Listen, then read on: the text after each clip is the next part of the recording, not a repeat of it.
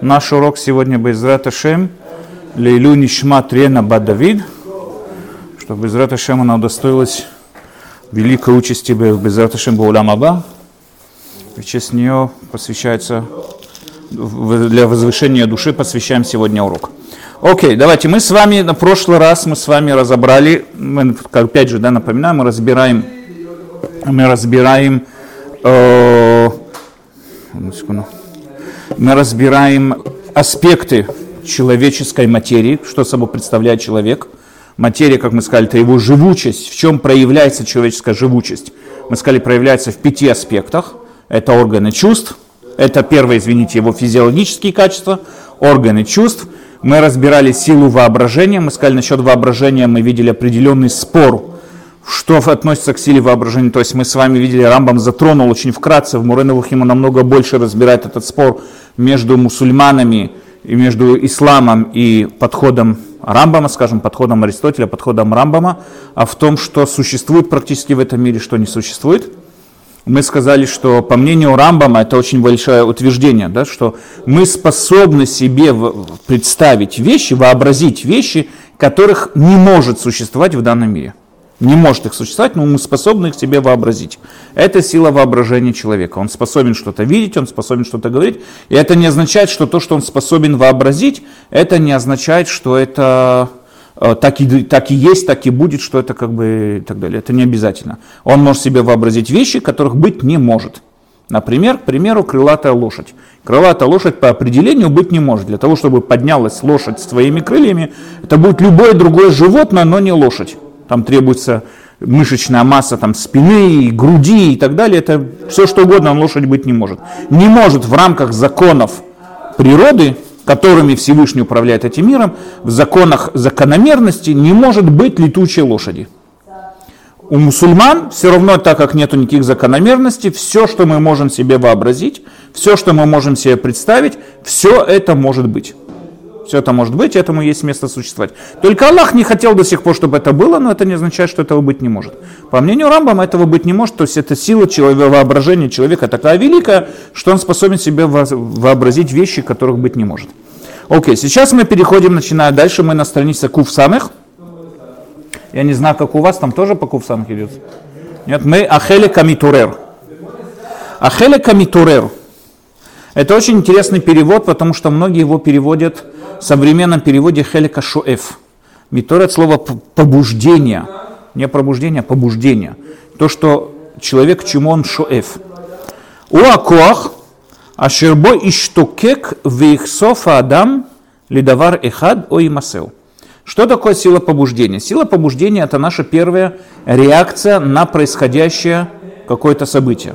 Допустим, я выхожу из дома, и вдруг сейчас, не знаю, запах соседской шавармы бьет мне в ноздри, я дико хочу эту шаварму. У меня сейчас пробудилась хелик амиторер. У меня сейчас хелик амиторер. Я сейчас хочу и желаю. Хеликами тоже, как мы увидим с вами дальше, он, он вполне плотно работает с хеликами доме, несмотря на то, что медоме не под, находится под контролем. Но почему я желаю? Потому что я помню те вкусовые качества от шавармы, которые у меня были когда-то, и они мне очень нравятся. Сейчас этот запах меня ударяет в ноздри, я почувствовал этот запах, я сейчас сильно хочу шаварму. Это называется хеликами турер, то есть я не знаю, так сказать, вот это вот моментальное желание, которое пробуждается у человека. Мы с вами увидим, что у человека есть, можно сказать, два типа желаний. Есть желание, которое сихли, желание, которое его разума. Например, представлю пример, человек решил, что вот по всем своим анализам крови и так далее, ему надо срочно отказаться от сахара и сесть на диету. Это его решение, что он там, допустим, в течение 7 месяцев сбросит там такое-то количество кило. Это его решение, это сихли. Он принял, скажем, там, дальняя, вот эту вот дальнюю цель такую, в течение 7 месяцев похудеть. Но сейчас он выходит на улицу, и сейчас ему опять же вот этот запах фалафеля, шавармы, что бы то ни было, вот это вот еды бьет ему в ноздри, и он сейчас хочет кушать. Он сейчас уже, у него пробуждается конфликт между чем? Между двумя его типами желания пробуждается конфликт. Между желанием Э, вот это вот э, моментального желания, митурер, и между желанием его разума, понимающим, что такое зло, что такое правильно, что такое неправильно. То есть его понимание того, что надо сесть на диету, его желание сесть на диету, всегда конфликтует с его вот этим моментальным желанием пойти что-то съесть и так далее. Это в основном всегда, все конфликты у нас происходят на этой почве. Человеку звонит будильник, он понимает, что ему надо встать на работу. Он понимает, что вчера на него директор накричал за то, что он поздно пошел на работу. Он понимает, что его, там, его не знаю, там работа под угрозой находится и так далее. Но спать хочется. Вот это вот хочется спать против понимания и желания да, продолжить работать там. Вот это вот постоянные конфликты, которые у нас происходят. Так вот, мы сейчас только еще до конфликтов не дошли, но вот мы сейчас разбираем. Что такое хеликамитуре, как Рамбам его определяет? Это аспект, уакох, ашербо и штокек вейхсов. Это та сила, которым человек желает, возжелает то, что его мотивирует к действию и так далее. Адам ли давар хад о и масеу. Или также, если у него отвращение от чего-то, он чего-то не хочет, это тоже сила, которая его отталкивает от каких-то вещей. Он не хочет какую-то вещь, эта сила его отталкивает. У мизе кох я воля паулот. И именно это и есть единственная сила, которая мотивирует человека к действию. Почему человек делает то, что он делает? Да, вот почему человек, допустим, э, у него проснулся ночью, у него жажда, горло пересохло, хочет пить, и он стал пить. Почему он стал пить? Не из-за жажды. Ну что он хочет пить. Жажда это симптом, это, это, скажем, это сигнал, который получает его мозг, это определенный сигнал, который мозг получает, там, не знаю, разными способами, у тебя там горло пересохло, жидкости не хватает в теле и так далее, и человек решает встать и пить. Факт в том, что, например, в Йом-Кипур мы можем тоже ощущать жажду, но никто из нас не пойдет пить. Почему? Потому что симптом, вот это вот ощущение, сигналы, которые получает наш мозг, нас ничему не заставляет действовать. Я, в конце концов, решил пойти, встать и пить. Это очень важная вещь, потому что очень часто люди отговариваются, ну, скажем, оправдываются, говорят, ну я что мог поделать, я был голодный, что я мог поделать, я там, не знаю, украл у кого-то что-то, был голодный. Это неправильная отговорка. То, что был голодный, это, да, это, это сигнал, который получает твой мозг, что тебе не хватает еды, пищи и так далее. Но из-за этого встать и украсть, это уже твое желание. Поэтому это то, что был голодный, это не отговорка. Это может нам объяснить, почему ты принял такое решение. Это может нам объяснить. Но это не то, что человек находился в безвыходной ситуации. То есть все, что делает человек, он делает из-за силы миторер. Это сила побуждения, которая заставляет человека встать, пойти, сделать. Это все, что вот это вот моментально то, что происходит, это эта сила. Как мы с вами видим, она намного более обширна, чем мы себе представляем. Поэтому мизеа коах, Явола паулот. Из этого аспекта у него выходят вот эти вот действия. Паулот. Какие? Бакашата давар. Бакашата давар это просьба, стремление к каким-то вещам. Он что-то хочет. Вабрихам именно. Или убегание, я не знаю, как сказать, да, убежга, убегать от этих вещей. Например, нам, допустим, доктор сказал, что мы должны, не помню, там, э, избегание вещей, бедюк. Доктор прописал нам, например, э, рыбий жир. Да, там, допустим, надо омега-3, рыбий жир. Он противная вещь, невкусная вещь, никто его не хочет. И поэтому всем своим телом я против. Не хочу, фу, это гадость. Но разумом я понимаю, что это полезно. И здесь мы видим обратный конфликт. Мы видим, что разум говорит делать, то есть желание разума быть здоровым говорит не делать, а вот этот моментальный инстинкт Коха Митура не отталкивает этого, говорит не делать, не есть, не делать и так далее. То есть мы видим, что Коха Митура, он как и побуждает делать какую-то вещь, также и побуждает избегать неприятных ощущений, избегать вот этой вещи и так далее. Надо заметить, что этот Коха Митура, он подсознательный человека. Он для, для человека подсознательный. И человек вряд ли ну, должен, как мы с вами увидим, можно этот, обуздать эту силу, но в основном она достаточно, то есть человек даже не осознает и не понимает, как он уже находится глубоко там в своей лафе шаварма и кушает эту шаварму, он уже забыл про диету и забыл про все остальное. Он уже не замечает, как это происходит. Почему? Потому что сама эта сила побуждения, она подсознательная. Человек делает много вещей, много действий подсознательно. И вот эти вот вещи, это все, это все что делает человек, исходит из коха миторер. Дальше. И здесь Рамбам пишет еще раз. Дальше, извините. Ветхира давар и хад, ой трахет мену. То есть выбор той или иной вещи, выбор той или иной вещи, или, опять же, отдаление от этой вещи. И здесь, вот то, что я сказал, здесь очень важная часть коха миторер. Вакас, варацон, והפחד והגבורה והאכזריות והרחמנות והאהבה והשנאה והרבה מאלה המקרים הנפשיים. Все качества нашего характера находятся в Коха Митурер. Что такое Коха Митура? Мы с вами очень подробно его разберем в четвертой части, как, им, с ним, как его, скажем, взять себе под власть и так далее. Но в основном качество характера человека – это ни в коем случае не прирожденность человека, это ни в коем случае не вынуждает человека. Качество характера – это Коха.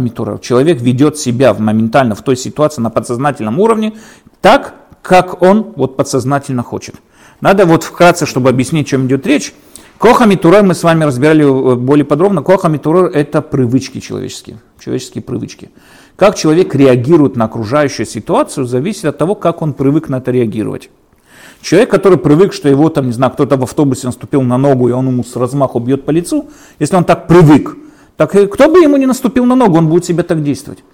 То есть надо понять такую вещь. Привычки для человека это определенный комфорт и уют, и когда человек находится в какой-то ситуации, в которой там замешательстве, чем-то не понимает, как себя вести и действовать, он всегда возвращается к своим привычкам. Коха митурер – это привычки, человеческие привычки. Теперь, для того, чтобы бороться с коха митурер, нам понятно, что надо бороться именно перевоспитывать свои привычки – Коха Митор, он очень мощный, очень сильный. В основном человек действует, ведет себя в зависимости от Коха Митуре, потому что здесь есть главные вот эти конфликты, которые у него происходят. Это очень мощный, очень большой и мощный, скажем, мощная сила, которая подталкивает человека к действию. С ней бороться можно как? Бороться можно с помощью исправления привычек. Вначале будет очень тяжело, вот, знаете, когда приходит Бахур в Ишиве, спрашивает, он сколько литературы не прочитал, но ему все равно очень тяжело встать утром на молитву. Он прочитал все возможные книги на русском языке о молитве, о ее важности, но ему очень тяжело встать утром на молитву. Надо подчеркнуть, что это две разные, совсем две разные сферы. Человеческое знание и коха митурер, они между собой никак не связаны.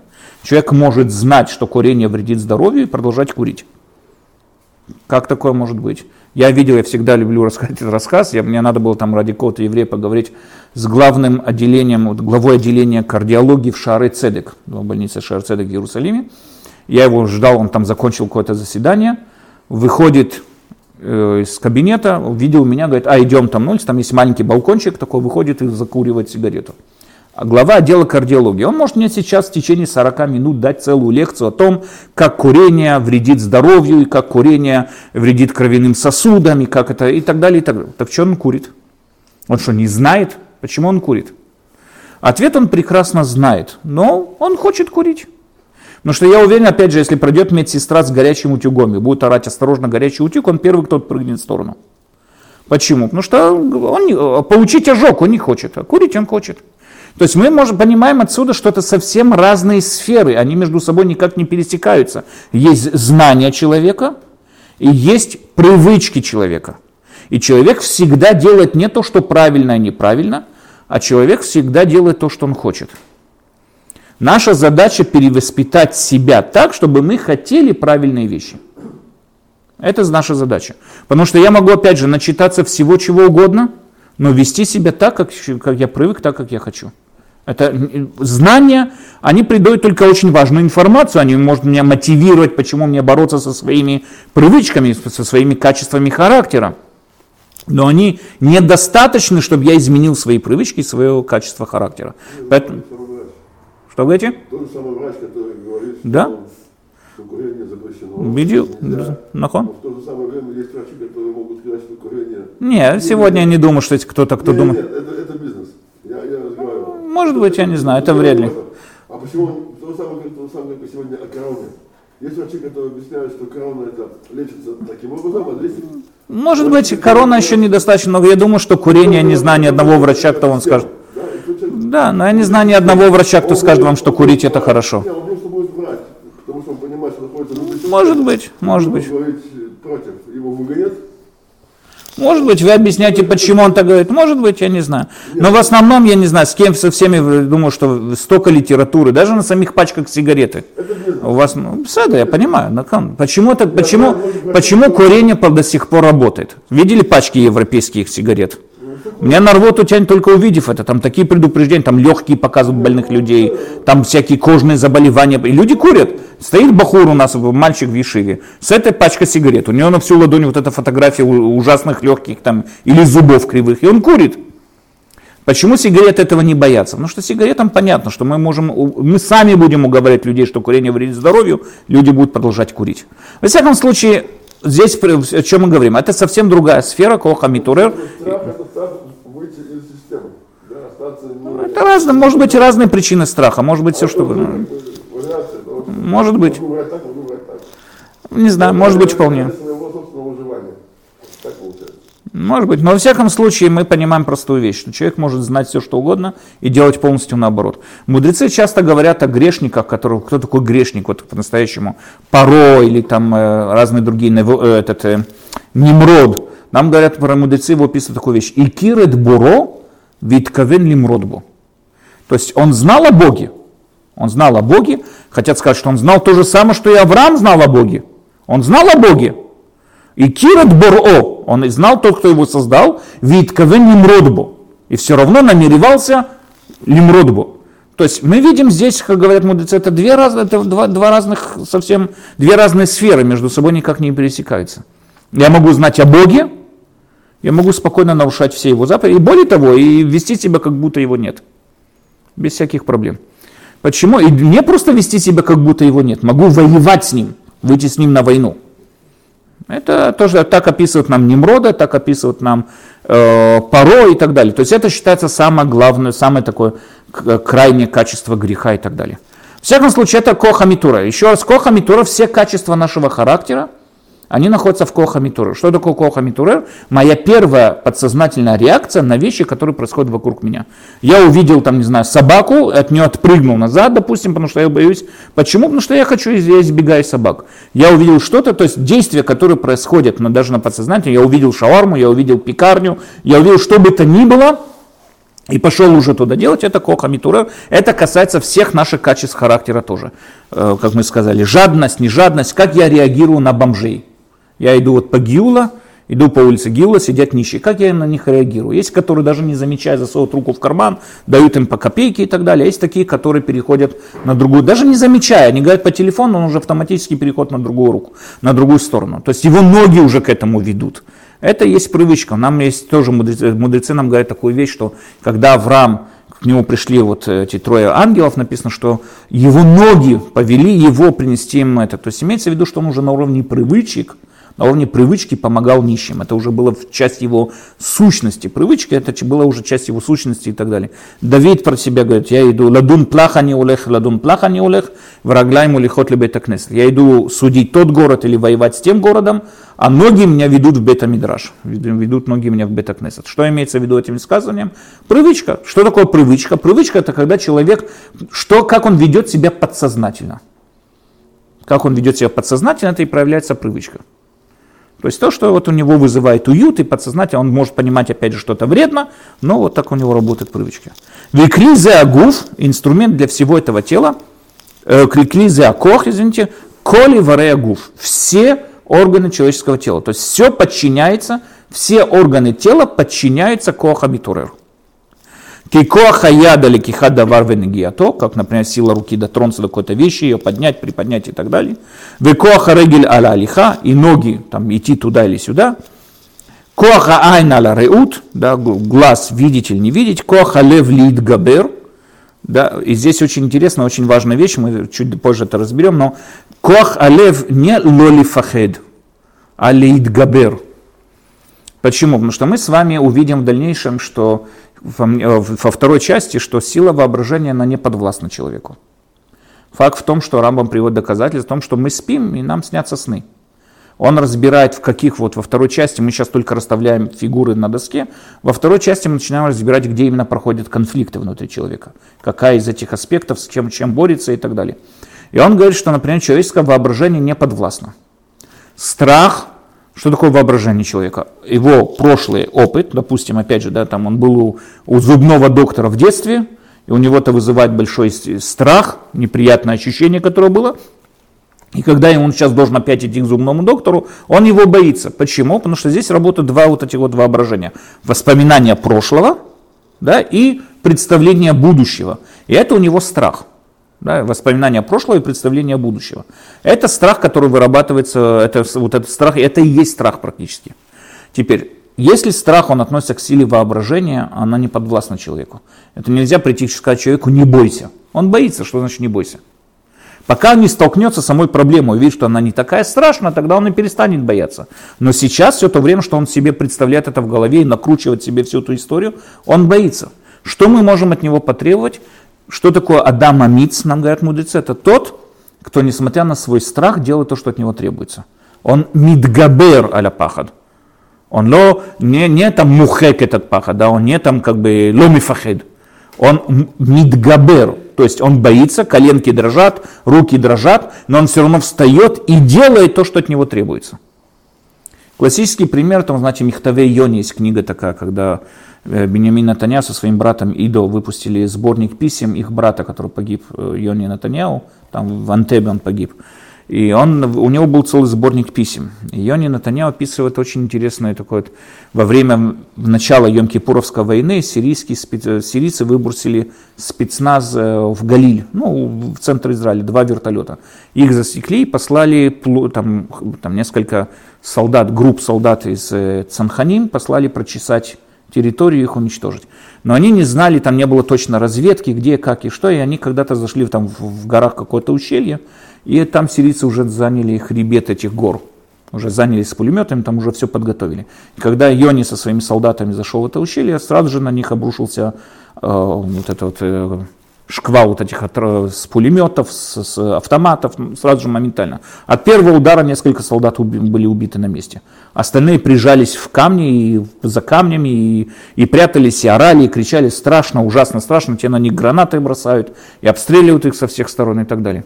И Йони Натаньяу описывает эту ситуацию в одном из этих письмах, описывает, там, кому-то он писал это письмо, что он видел, как э, от первого удара там несколько солдат погибло, очень много раненых, и он понимал, то есть его инстинкт был начинать ногтями знаете, вырывать себе самую большую, самую глубокую яму в земле, которую можно вырыть и спрятаться там. Но это невозможно, у него все инстинкты на это кричат. И он понимает, разумом он понимает, что если он сейчас что-то не сделает, они все там умрут. Поэтому он говорит, он так описывает, как он встает на ноги, у него руки дрожат, коленки дрожат, ноги подкашиваются. Он понимает, он сейчас станет, он может быть следующий, кто получит пулю. И он с криком там за мной, Ахарай побежал вперед. Он не видел, что за ним кто-то другой побежит, но вдруг обернувшись, он увидел, что за ним побежали все солдаты. Опять же, было много погибших, много раненых, но в конце концов они уничтожили весь сирийский спецназ. Они смогли забраться на гору, на вот этот хребет горы и всех перестреляли. И он описывает вот эту ситуацию, как вот он встал, у него коленки, тело его не слушается, он должен был бороться со своим телом против всех своих инстинктов. Коленки дрожат, руки дрожат, там, страх ужасный какой. И он пошел и сделал. Это называется смелый человек. То есть он идгабер аля пахад. Пахад это наше, это нам не, скажем, не влияемое нам. Мы не можем прийти ребенку, часто ребенок чего-то боится, там, темноты, накрутил себе всяких чудовищ, которые у него там в шкафу и так далее. Это не умно прийти сказать ему альтифахед. Это не рабу, что значит альтифахед? Это его воображение, выражение, выражение ему не подвластно. Что можно? Можно его лазорлу литгабер, ну, допустим, свет включить, или рассказать ему про смелых людей, или что бы это ни было, как-то приучить его жить с этим пахадом делать то, что тебе требуется, несмотря на свой пахот. Но прийти искать кому-то альтифахед, это просто смешная, смешная вещь. Потому что человек, который лом фахед, он псих. Иначе никак его не назовешь. Такому человеку нельзя в руки отдаться. Если мы узнаем кого-то человека, который, представьте себе, летчик, который лом фахед, так что ему там приземлиться, как ему, как можно быстрее, чтобы успеть домой? Как он там, так вот и приземлил, он не фах, лом фахед, что ему там тогда бояться? Нет, пахад это нормальное состояние человека, оно должно быть, это человеческий инстинкт, Ничего плохого в пахаде нет, но кто такой Адамамиц, как здесь пишет Рамбам, это идгабрут аля пахад. Несмотря на пахад, делать то, что от него требуется.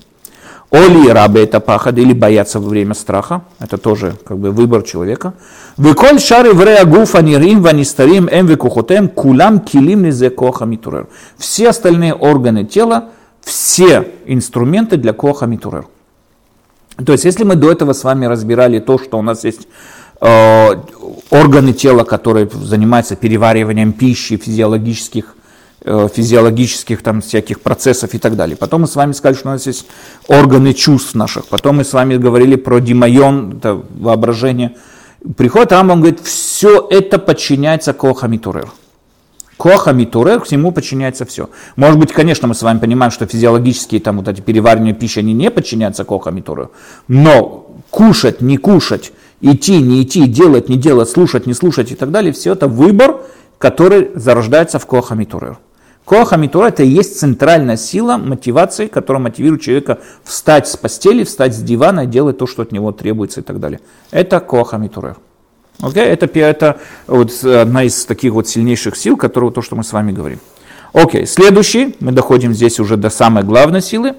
Вахелек асихли. Это сехель, это аспект человеческого разума. И здесь надо понять такое, смотрите, в свое время был спор, был большой спор, который был между Сократом и Аристотелем по отношению того, почему человек делает зло, делает плохо, почему человек совершает плохие поступки. Плохие поступки имеется в виду неверные, неправильные поступки. Допустим, доктор, который курит. Почему доктор курит? По мнению Сократа, конфликты, которые находятся между человеком, это между его знанием и между его желанием. То есть почему доктор курит? Потому что он не знает достаточно, что курение вредит здоровью. Если вы видите, по мнению Сократа, что доктор курит, значит в данный момент уходите от этого доктора. Он плохой доктор. Он не знает, что курение вредит. Он может что-то знает, но еще сомневается. Да, у него как бы такой шема. А может быть это вредит, а может не вредит, но еще сомневается. Поэтому он и курит. Но если бы он знал, что курение вредит здоровью, он бы перестал курить.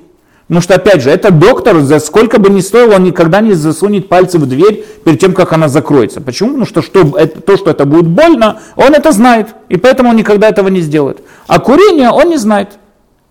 То есть весь конфликт между курением и некурением происходит, весь конфликт, по мнению Сократа, происходит э, между знанием и между его, и между его желаниями. А? Это, это спор до сих пор. Окей. Не, ну что, не то, что он прав, не прав. Мы не говорим, кто прав, не кто. Почему, почему Сталин провел вот этот красный террор, если мы уже заговорили на это? Потому что Сталин, он понимал, может быть... Нет, он не сказал, кто прав. Мы за... Почему Сталин убил так много людей? Нет, так в этом весь вопрос. Нет, он не, нет, Сократ не говорит, что Сталин был, Сталин был неграмотный. Потому что если бы Сталин понимал по-настоящему, что такое благо народа, он бы этого не делал. С точки зрения Сократа, почему Сталин был, боролся за власть? Ну что он не понимал, что такое благо народа. Нет, опять, я еще, мы не говорим, мы, мы не говорим... Не, секунду, секунду. Не, секунду.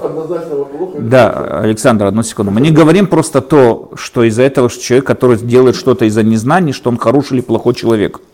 Мы занимаемся вопросом, почему он это делает.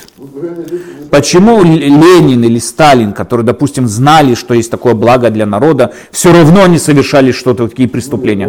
По мнению Сократа, они не знали достаточно блага народа. Он не знал. Его поддержали, это другой разговор, но он не знал. Но он не знал. Это разные вещи, это совсем разные вещи. В всяком случае, мы приводим примеры обычные, простые, куда вы Ленин, Сталин, зачем? Ну, тут. Простые примеры мы приводим. Человек, который, ему доктор сказал, что ему нельзя кушать сладко. Он сладкоежка, у него повышенный сахар и так далее. И сейчас вот он выходит и увидел, там, не знаю, продают сладкий пончик. Он пошел его купил. Почему? Потому что он еще не знает то, что знал доктор, потому что у него, как бы, его знания недостаточно мощные, чтобы изменить его ход действий. То есть, когда мы видим с вами, опять же, к тому примеру, да, доктор, который ведет нездоровый образ жизни, убегайте от этого доктора. Он недостаточно хороший доктор. Он знает, он где-то что-то почитал, где-то что-то прочитал, но он достаточно не знает. Аристотель приходит к этому, с этим спорит категорически. Аристотель, тот, кто нам разделил вот это на две эти сферы, и говорит, нет, человек может прекрасно знать, но человек делает то, что он хочет. Это разные вещи совсем. Человек никогда не делает то, что правильно, а неправильно, человек делает то, что он хочет. Теперь, ну как же тогда происходит, как это разобрать, что здесь происходит, если он знает, почему же он этого не делает, почему же он не хочет делать правильно? Почему, если он знает, что курение вредит здоровью? Допустим, он знает. Почему же все-таки он курит? Я понимаю, да, Аристотель сказал, он делает то, что он хочет. Но вопрос, почему он хочет это курить? Здесь тоже очень много, если мы с вами посмотрим первые раввины, которые у нас были, там, которые занимались Сефер Адама Катан, считается одна из первых философских книг, кроме Филона Александрийского, которые были первой, одна из первых еврейских таких философских книг. Он, по-моему, был даже до Равсади Гаона, не помню, ну, может после, но, во всяком случае, одна из европейских философских еврейских книг. Он там так, он так и разбирает, что по-настоящему говорит, что если мы будем там учиться и так далее, тогда конфликтов не будет. Для этого надо учить Тору. То есть если мы будем полностью учить и знать Тору, факт в том, что все Гдулеадор, все, кто знающий Тору по-настоящему, они не грешат или не так сильно грешат и так далее. То есть незнание, он тоже придерживался мнению Сократа. Э, мы с вами увидим сейчас, как Рамбам, который придерживается мнению Аристотеля, по мнению Рамбама, надо понять такую вещь. Он утверждает, что вся ошибка этих мудрецов заключалась в том, что они воспринимали разум как одно цельное. То есть у нас есть желание и есть разум. Один плюс против один, да, один и один. Разум и желание. Но по-настоящему, как мы увидим с вами, по мнению Рамбама, разум это отдельная система. Это целая система, в которой тоже проходят разные конфликты, в котором тоже происходят разные процессы как мы с вами увидим, это все эти процессы, которые происходят и так далее. Для Рамбама разум это, скажем так, тело внутри тела, то есть это отдельный аспект, который там проходит, и в разуме тоже задействованы разные силы, которые одни из них конфликтуют с кохами другие нет и так далее. Разум это отдельная тема. Поэтому тем самым образом разум, Рамбам поясняет, как, несмотря на то, что человек может что-то знать, все равно он совершает противоположно этому. Так вот, начинаем. Кох хелек асихли. У коха немца ле адам. Эта сила находится только у людей. Если до этого мы все вот эти аспекты могли делить и с другими животными тоже. У других животных тоже есть пищеварение. Мы сказали, что человеческое пищеварение отличается от животного. И мы не можем сказать, что человек, он сейчас, если он кушает, он золотая рыбка или носорог. Это нет. Он по-другому кушает, он по-другому переваривает пищу. Но все равно общее переваривание пищи есть и у человека, и у разных видов глистов, и там не знаю, кого бы то ни было. Э, э, органы чувств мы тоже делим с разными животными. Да, они слышат по-другому, они видят по-другому, но можно сказать в общем, что у нас есть что-то общее, подобное одно другому. То же самое сила и воображение, сила мотивации. Эти две силы, они существуют как и у нас, как и у других животных. Но коха, сихли, сила разума, она свойственна только человеку. Только человеку. Этим выделяется человек. Вахелека сихли у акоха немца адам, и что он с ним делает? Ашербо ескиль. Первое, что он делает с ним, он маскиль. Вебо тия истаклют. Во-первых, он маскиль сам, да, он познает, и именно в нем происходит вся эта истаклют. Все это знание находится в нем, с сихли. Первое, коха сихли, это самознание, понимание и так далее. Вебо икне хохмот. В нем он и приобретает мудрости. И дальше «Вебо явдиль бена мигуне ваанаэ бена полет». И им он разбирает и понимает правильность или неправильность поступков. Правильность или неправильность поступков он выбирает именно с помощью этой силы. Велю аполот, и дальше мы разбираем это, элю аполот, мен амаси, умен айюни. Человеческий разум действует двумя, в двух сферах. Знаете, если мы говорим на эту тему, у нас по-настоящему в книге Берешит, когда нам описывается создание первого человека, если мы помним с вами, там описывается две повести о создании первого человека. Первая в первой главе, да, когда там описываются все дни создания. И в конечном там описывается, создал Бог. Здесь нету хумаша. И написано там, Берешит здесь есть где-то. Надо просто зачитать внутри. О, шикоях. У нас начинается так, смотрите, первая повесть, у нас две повести, у нас две повести, нет, это Митсуян, это самый, самый что ни на есть. Вот, вот так, смотрите, первая повесть, я имею в виду первая повесть, которая вспоминается в первой части главы Берешит. После того, как Всевышний создал весь мир, создал все, что там описывается дальше, и написано дальше так – в Йоме Луким насе Адам бицальмену кидмутейну. Создадим человека по нашему облику и нашему образу. Э, это «Вирду бедагаям, бедагатаям, бофа шамам, бебейма, э, бекола шер, бекола арес, бехол аремес, аромес, аларес». Будут они э, лирдот. Лирдот это, не знаю, властвовать, властвовать. Будут они властвовать над всем живучим, над рыбой в море, над птицами на небесах, над всеми ползучими по земле и так далее. Дальше. Вейврай луким это Адам. И создал Всевышний человека. Бецальмо бецелями луким барауту. Да, он создал человека. Опять же, для, написано, для чего он его создал. Мы создадим человека, чтобы он властвовал над всем происходящим на земле, да, над всеми тварями, над всей землей и так далее. И создал он человека по своему облику. Захар венекива бараутам. Мужчину и женщину создал у них. То есть здесь описано, что первый человек был создан мужчиной и женщиной. Уже парой. Первый человек был создан парой. И мужчина, и женщина. Вейварех отам, и благословил их, людей, то есть мужчину и женщину. Адам и Хава были уже созданы вместе. Вейварех отам и луким, вьомарлем и луким прурву, да, плодитесь и размножайтесь, мелю атарес, размножайтесь по всей земле, векившуа, захватывайте всю землю, урду бедагата ям, и опять же, властвуйте над рыбой, бофа шамаем, над птицами летучими, всякое такое, бихоль, хаяц, э, аромес талярец и так далее, и над всеми вот этими рыбами и так далее. Что мы, над всеми животными, ползучими по земле и так далее. Что здесь мы с вами видим? Первый человек был создан, во-первых, мужчина и женщина одновременно были созданы. Для чего? Какая цель, как мы с вами сказали? Цель была создана для того, чтобы властвовать над землей. Властвовать над землей и так далее. Здесь также написано, что они созданы по облику Всевышнего. Окей. На этом заканчивается там вот эта вот глава, и мы с вами переходим Э, переходим с вами ко второй части. Ну, да, заканчиваем Хуля Шамай Варс, то, что мы говорим на Кидуш, и переходим ко второй части, где здесь у нас написано так. Э, здесь нам приводится, я быстро это пробегу, здесь нам приводится новое положение, называется Ганеден. В Ганедене этом был у нас, где-то надо найти, где-то... Э, э, ну, ну, ну, где-то у нас написано, э, да, Вейцер Ашем Элуким это Адам Афар Мина Адама. Здесь первый раз написано, что человек создан прахом из земли. В первой повести ничего об этом не сказано. В первой повести написано просто человек создан по облику Всевышнего. Здесь вдруг мы затрагиваем не облик, здесь про облик Всевышнего вообще ничего не сказано. Здесь говорится о об э, материи, с которой он был создан, с какой-то афармина Адама. Вифах беапив нишмат хаим, вдохнул в него жизнь, ви адам ли нефиш хая. Окей, это то, что здесь написано. Для чего он его создал? Для чего этот человек был создан? Здесь описано, вейках ашем илуким это адам, вианихейну беганеден. Для чего? Ле абда вели шамра. Обслуживать Ганеден. Первый человек был создан, чтобы быть садовником – Нефешха живая душа.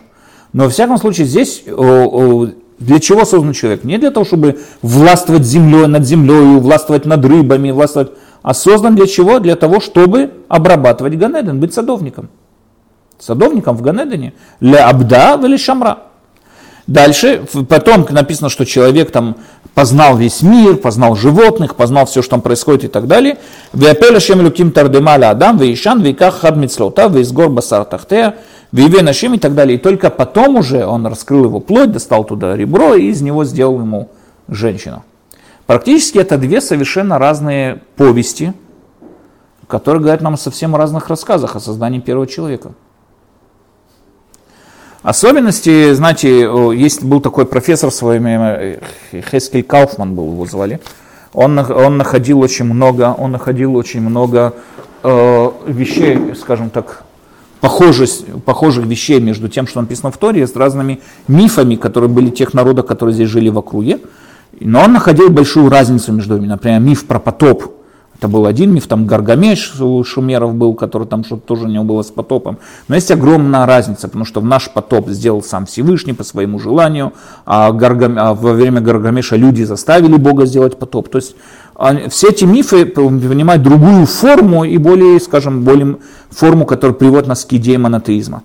Но во всяком случае, два этих, две эти повести, которые здесь написаны в Торе, они практически между собой ничего общего не имеют совершенно разные повести. Это многих людей э, приводит в замешательство.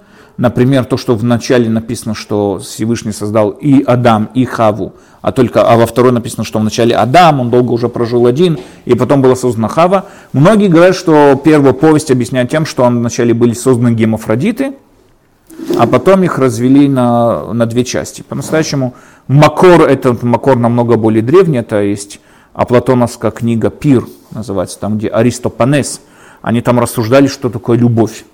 И был спор между Аристопанес и Сократом что собой означает любовь. Почему человек тянется к женщине, женщина тянется к мужчине, до, до такого, что они готовы погибнуть один ради. Ну, любовь. Почему любовь? Ведь любовь, она против всех человеческих инстинктов выживания. Почему вот есть любовь? У животных нету любви. То есть самка, самец и так далее. Самец защищает самку, тех, тех животных, которые защищают все то время, что он носит его детей. А потом ему пофигу на нее. Мы никогда не увидим, что была какая-то любовь. А вот у людей люди готовы идти на разные логические поступки ради любви. Аристопанес тоже предположил, чтобы люди были созданы тремя парами, были мужчина-мужчина, женщина-женщина и мужчина и женщина. И потом со временем их э, боги увидели их большую силу, мощь и разобрали их на, на, на части и так далее. И сейчас, когда мы находим свою жену, мы находим как бы свою половинку, мы воссоединяемся в одну вот эту вот мощную вещь. То же самое пишет Рамбан, пишет нам о том, что вот почему написано в начале, там, что их сделал мужчину и женщину, говорит Рамбан, что они были созданы как один, одно создание, только двуличное, ну, два лица у них было и так далее. А во второй повести он их просто разобрал, то есть отобрал отдельно мужчину, разорвал это на две части. Но это очень не сходится с текстом самой Торы, потому что в Торе написано «благословил он их», не его. Если это был один и тот же человек, должен был сказать «благословил он его». А написано «благословил он их», и там всегда к ним относится в множественном числе и так далее. Как можно это понять? Смотрите, это может быть как-то более подробно еще поговорю об, об этом перед э, Пуримом, потому что это касается там Амалека и так далее, но в основном то, что говорит Рабьесов Дов Соловейчик, очень подробно об этом описывает. У человека есть две, скажем так, плоскости его разума и сознания, которые выделяют от всех остальных животных. Первое можно назвать плоскость или сфера – его практического разума. Что такое практический разум? Тот разум, который человек использует для улучшения своего комфорта, своего уюта.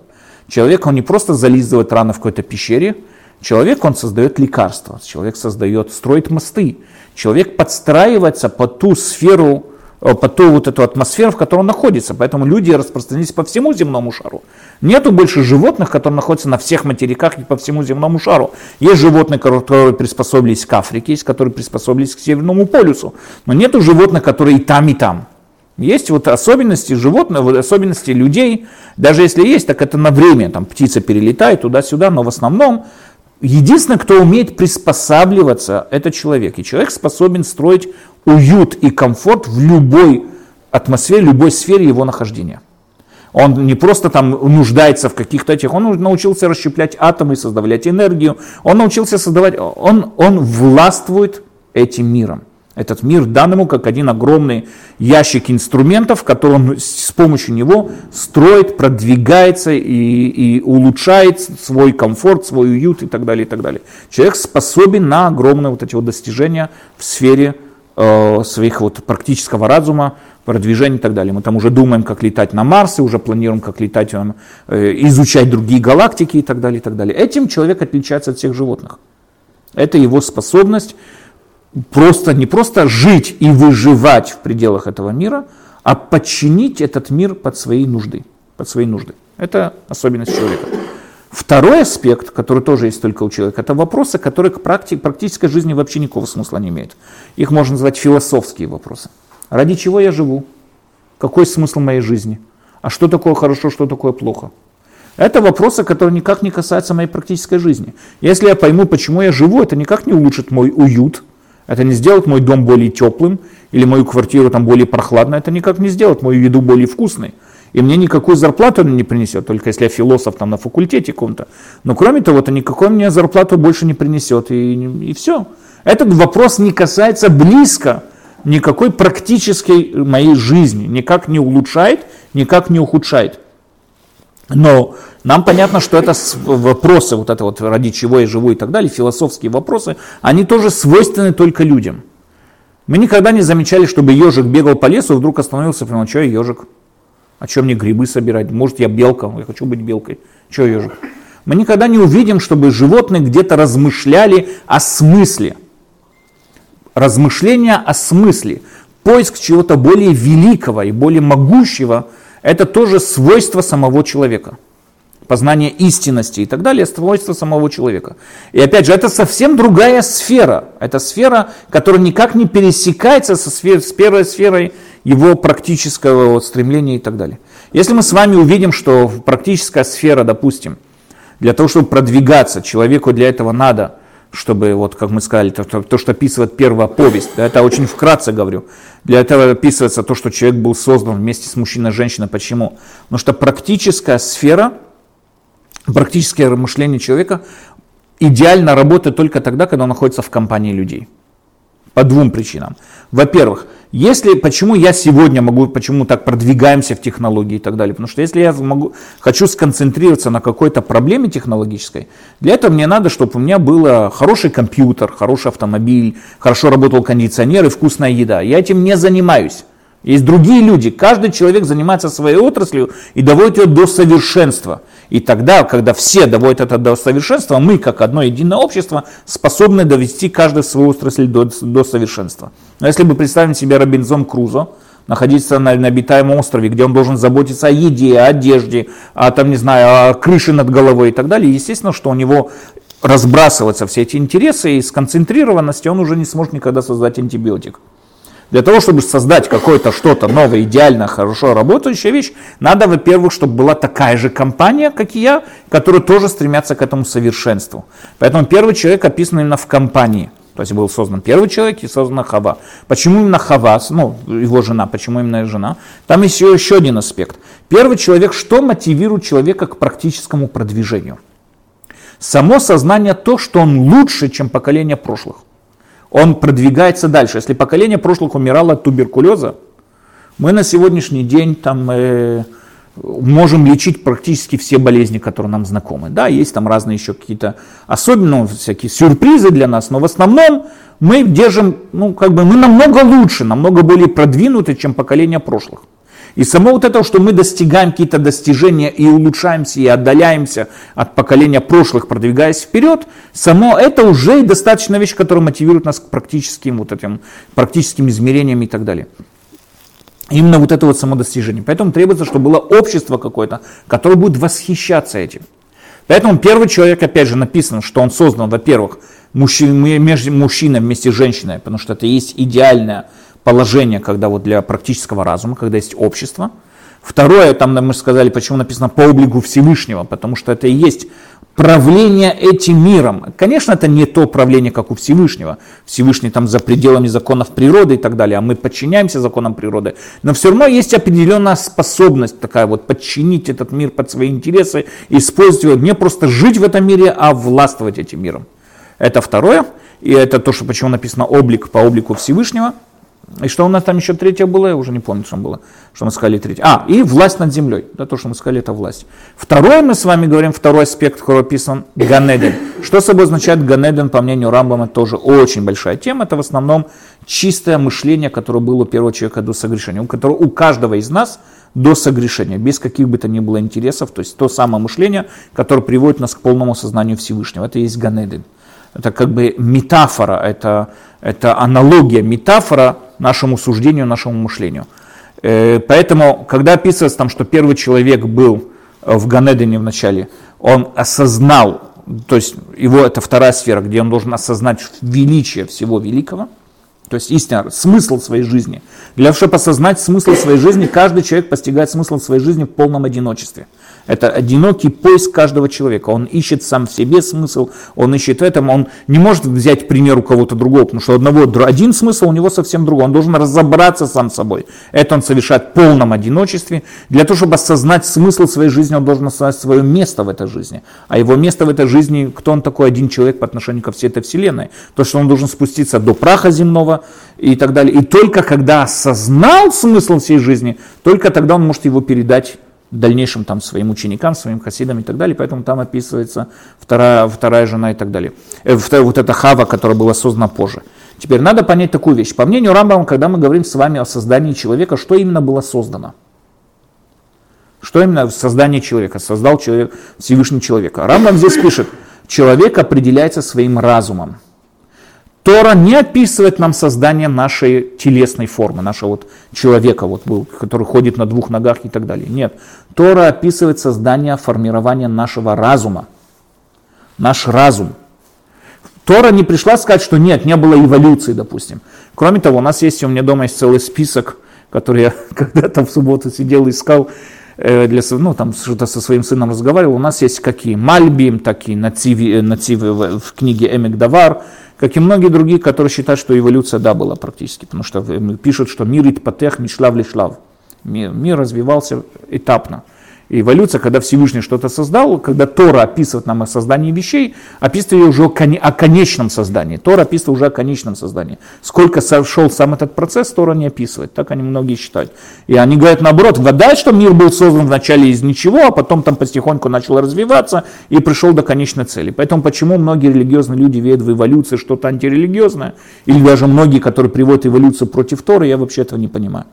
Потому что по-настоящему они пишут, они по-простому, если просмотреть, как они это находят и уточнять в самих словах Торы, Тора говорит о конечном производстве. Когда говорится, что Всевышний создал там свет, не свет, а извините, там светило какие-то или земной шар, мы говорим уже о конечном. Не то, что Всевышний из ничего создал земной шар с пальмами, с берегом, с морями и так далее. Нет. Шар создавался долго, в течение там, пару миллиардов лет, сколько мы там говорим, что он создавался, этот земной шар, пока не получил конечную форму. И к этой конечной форме шло, шло все его производство, это то, что написано в Торе. Поэтому, когда Тора нам говорит о создании первого человека, Тора нам говорит именно о его конечной форме. А конечная форма какая? Его разум. Поэтому, когда мы говорим, что Всевышний что-то там сделал и так далее, это не то, что он, человек не был от обезьяны. Я не знаю, откуда он пошел. Это уже тема самой науки. Он пошел от обезьяны или пошел от лягушки. Это не меня касается как верующего человека. Мне это, конечно, любопытно, но меня как верующего человека это не должно касаться. А? Разум, э, то, что Тора описывает, это уже конечная стадия человека, да, уже с его разумом. Как он развивался, не развивался, Тор это не описывает. Но разум, то, что мы говорим, Всевышний создал человека, практически этот разум не может развиваться, потому что наш разум, наш разум, он полностью отличается от разума всех животных. Поэтому, по мнению Рамбама, наш разум не мог развиваться. Наш разум и был дан. Но он уже был дан определенной форме, он уже был дан той форме животных, которые вполне, может быть, произошли от каких-то... Нахон. Не, вполне может, смотри, надо понять такую вещь. Когда мы говорим о формах и материях, форма спускается в материю тогда, когда она уже готова принять эту форму.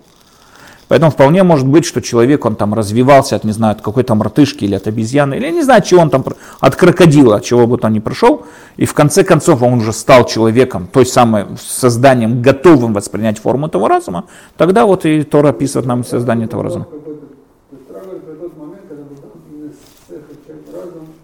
Угу. Да. Да, то есть вопрос, мы сейчас, нет, мы сейчас говорим о форме самого разума. Разум причастен у каждого. У каждого человека есть разум. Это понятно. Не каждый человек его использует. Не каждый человек живет по разуму. Мы с вами увидим это дальнее, дальше, да, но у каждого человека, естественно, у каждого человека, естественно, есть разум, но не каждый человек, он э, использует этот разум по назначению, нельзя сказать, что он... То есть у каждого человека, представьте себе человека, которому подарили спортивную машину, какой-нибудь там, не знаю, суперкар какой-нибудь дорогой, но у него прав нету. Этот суперкар стоит у него на остановке, он просто на, на стоянке возле дома. Он им не пользуется. То же самое, у каждого человека есть разум. Само то, что он человек, у него есть разум. Но, не, ну, большинство людей ими не пользуются. Этот разум у них стоит на, на, на стоянке возле дома и пылится, и они им не пользуются просто. Но во всяком случае, первое, что мы с вами говорим, это очень важная вещь. Когда мы говорим о разуме, мы говорим о двух аспектах, мы говорим о двух сферах, которые тоже между собой не пересекаются, две, две сферы разума. Практический разум и, скажем, философский разум. Практический разум занимается практическими вопросами, которые говорит Рамбам, познанием, получением информации, он занимается пониманием, какие действия правильны, какие действия неправильны совершать с точки зрения выгоды сейчас и так далее. И это первое. Учение ремеслу, да, там математика или что бы это ни было, это первое. А второе, это тот самый разум, который, это тот самый разум, который более философский и так далее. Думаю, что мы здесь с вами сегодня остановимся и дальше разберем с вами более подробно этот разум. То, что человека ну, стремление улучшить свой разум, это потому что человек понимает, он лучше, чем остальные поколения, и он вот старается.